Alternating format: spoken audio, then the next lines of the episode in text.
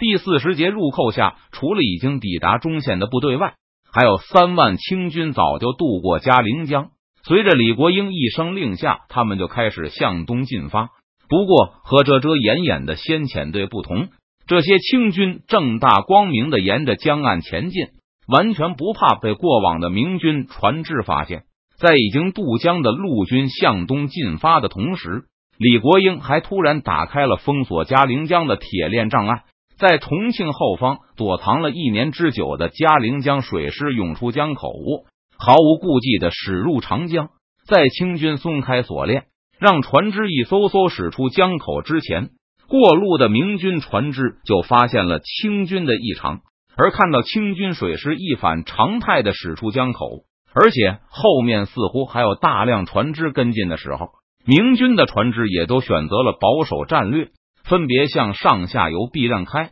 主持是师的李国英会带着标营和后队，在几天内渡江东进。开出嘉陵江的清军船只中有不少满载着辎重，他们会在战舰的保护下直奔中线，在那里卸下粮秣、火药和府兵。李国英煞费苦心的筹划这次进军，为了更高效和迅速的向万县进军，必须利用水运，而为了保护船只。李国英派出了先遣队到预设地点搭建水营，让陆军给船只提供掩护。这些陆军搭建的水营能够让嘉陵江水师休息、躲避、获得补给和修理的机会。有了陆军配合，明军水师如果优势不大的话，不能给清军的水师和水运构成太大的威胁。相反，清军的水师反倒能够严重的威胁那些远离基地的明军船只。如果他们负伤受损，周围都是清军陆军出没，这些明军船只很可能会被李国英直接俘获。不过，若是陆军出现的太早，那就会引起万县的警惕。一旦发现清军在中线周围大肆修筑水营，那元宗帝肯定会知道嘉陵江水师打算大举出动，这既会让万县提高警惕，也可能导致元宗帝向邓明求助。因此，李国英仔细设计了一番，先遣队秘密出发，尽可能保证在先遣队开始建设水营的时候，才让嘉陵江水师出发。看到清军水陆并进后，万县和川西水师都感觉来者不善。这些本来就是为了护航而出动的战舰，实力也不算雄厚，未必啃得动抱团而进的嘉陵江水师。而且，嘉陵江水师和甘陕陆营紧密配合。顺流而下的水师后面就是三万沿着江岸东进的陆营，明军就算打伤了清军的船只，他们也很容易获得帮助和修复。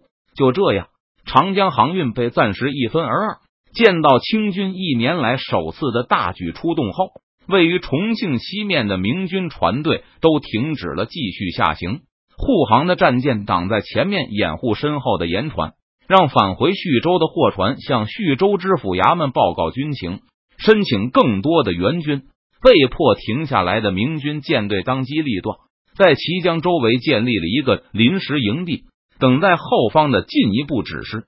不过，开出嘉陵江的清军水师并没有丝毫向上游发起进攻的模样，他们一窝蜂的涌向下游。根据李国英的命令，当他们在中线卸下货物后。还要尽快折返，帮助清军陆军东进，而战舰应该以中线为基地，设法建立起一道针对万县的江面屏障。确定清军舰船大举东进后，重庆下游的明军水师也不断后退。重庆周围没有明军的基地，一旦航线被切断，那上下游的明军就失去了联系，不知道另外一侧的水师如何行动。而在这种情况下，稳妥的后退显然是更好的抉择。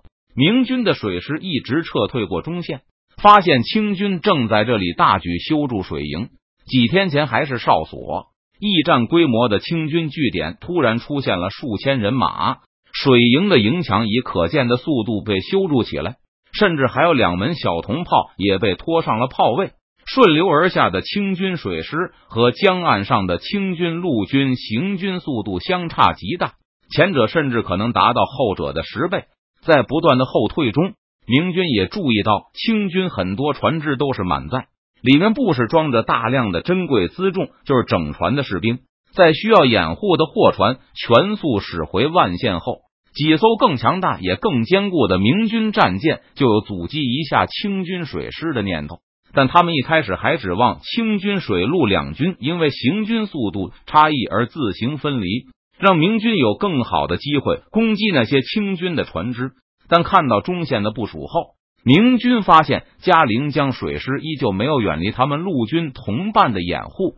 至此，明军战舰也就放弃了所有的求战意图，和货船一起全速返回下游万县。虽然清军的战舰比较小，但数目众多，万一桅杆被清军水师打坏，就会影响速度。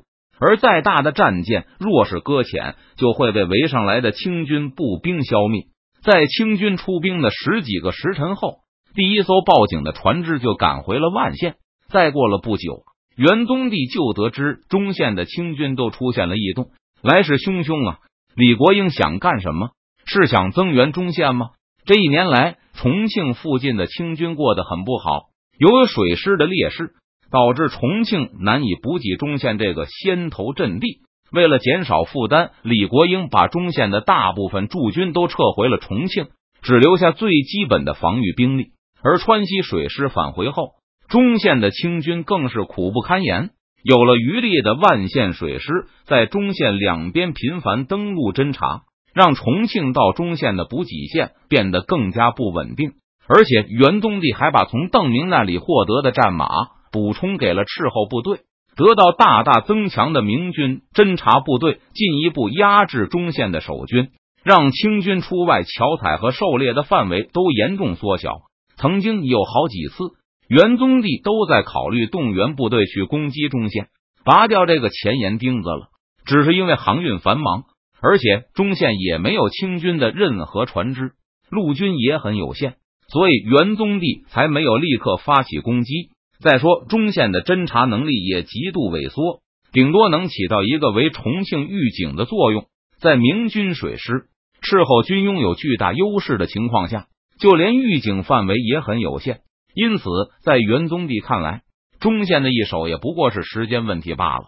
如果李国英坚持不肯放弃的话，秋收后元宗帝说不定就随手拿下他。得知水师正全数返回万县后，元宗帝对部下们的决定也感到很满意，并不是说万县的水师不能与嘉陵江水师交战，而是在元宗帝看来，这完全没有必要。他觉得。一旦邓明知道李国英胆敢从嘉陵江里跑出来后，川西水师就会蜂拥而至，到时候清军水师会被统统憋在他们的临时水营里。就算明军不能把躲进巢穴里的老鼠们拍死，这些清军船只也休想逃回嘉陵江去。等清军陆军撤退时，嘉陵江水师的命运无非是烧毁或是被俘获。可是。逆流而上的船只还要些天才能到达叙州。重庆的西面没有明军的据点和驿站，只能指望船只返回报信。不过徐州和成都之间有预备马匹的驿道，元宗帝估计月底前邓明就能得到消息，然后就会命令川西水师出动。再过不了几天，遮天蔽日的川西水师就会杀到重庆城下。留给李国英水师的时间并不是很多，他肯定还得乖乖的自己回去。我等水师撤退时，寻找机会追击一下就好。在李国英发起攻势的两天后，万县对清军的攻势规模、意图依旧一无所知。元宗帝还在等着更多的情报，而这时李国英已经带着本部渡过了嘉陵江，向着中线进发。总督大人，中线的铜炮已经部署好了。贼人的水师尽数退到了中线以东。经过李国英事先的精心策划，中线到重庆的驿站系统在两天内就宣告恢复。现在下游的重要情报已经可以用一马全速送回重庆。很好，李国英点点头。说起铜炮，川陕总督全是心酸泪啊！第一批实验的超级大炮失败了，第二批超级大炮还是没有成功。极大的加厚炮壁后倒是没炸膛，但口径比之前的炮其实也没大多少，重量提升了六七倍，但射程只是从二三百米提高到了三四百米。别说放在重庆城里封锁江面，就是放在岸边都不行。而且由于炮壁大大加厚了，新式大炮的散热能力也差得一塌糊涂。几次射击后，温度就开始居高不下。开完一炮好几分钟后，炮膛内还是热的不行，绝对无法再次填装火药，射程提高的很有限，但射速可是大大降低了。川陕总督有大炮之前能做的事，就是坐在城头数过往的船只。大炮造好了以后，还是没有丝毫的变化。现在水营用的铜炮还是之前的旧型号，虽然口径小点，但是射速快，重量轻。但这几门超级大炮也都被李国英装上了船。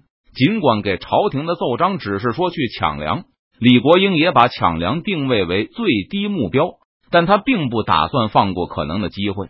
据李国英所知，知元宗帝很穷，以前的领地大宁算得上是贫瘠，新领地万县也从来没有多少时间去经营。万县城被文安之彻底破坏过，熊兰没有认真修复，高明瞻也就是对付了一下，直到元宗帝来之前，依旧是破破烂烂的样子。中县最后一次侦查万县附近时。发现元宗帝在万县周围有一小片军屯，都是熊兰开垦出来的。